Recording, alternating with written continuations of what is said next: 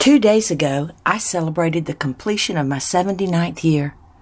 Since my birthday usually falls within the season of Lent, I always give myself dispensation for certain Lenten abstentions and celebrate with gusto.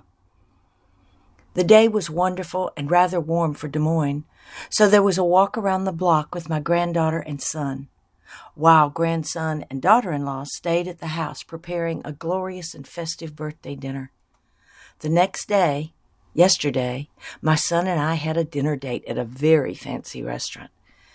The conversation was heartwarming and we laughed often, reminiscing, dining for a minute or two with each rekindled memory as course after course quietly appeared before us. So one could say I had a two day birthday celebration, which was not restrained in any way, even in the somber tone of Lent. As we drove home, it came to me that we need not be too strident.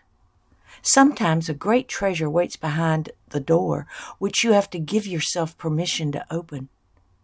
Just wanted to share this thought with you.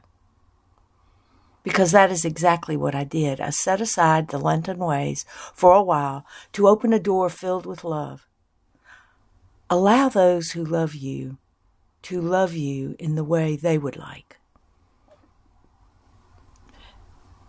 Sometimes those ways are taking a walk together, creating a magnificent meal just for you, enjoying a very special night out together, joining in rousing game of Uno, or accepting love in hugs, even when the fingers bear a trace of cake icing. Allow those who love you to love you without restraint, even in the season of Lent.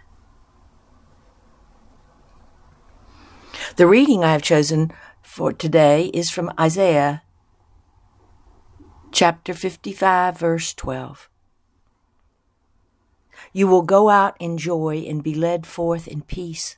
The mountains and hills will burst into song before you, and all the trees of the field will clap their hands.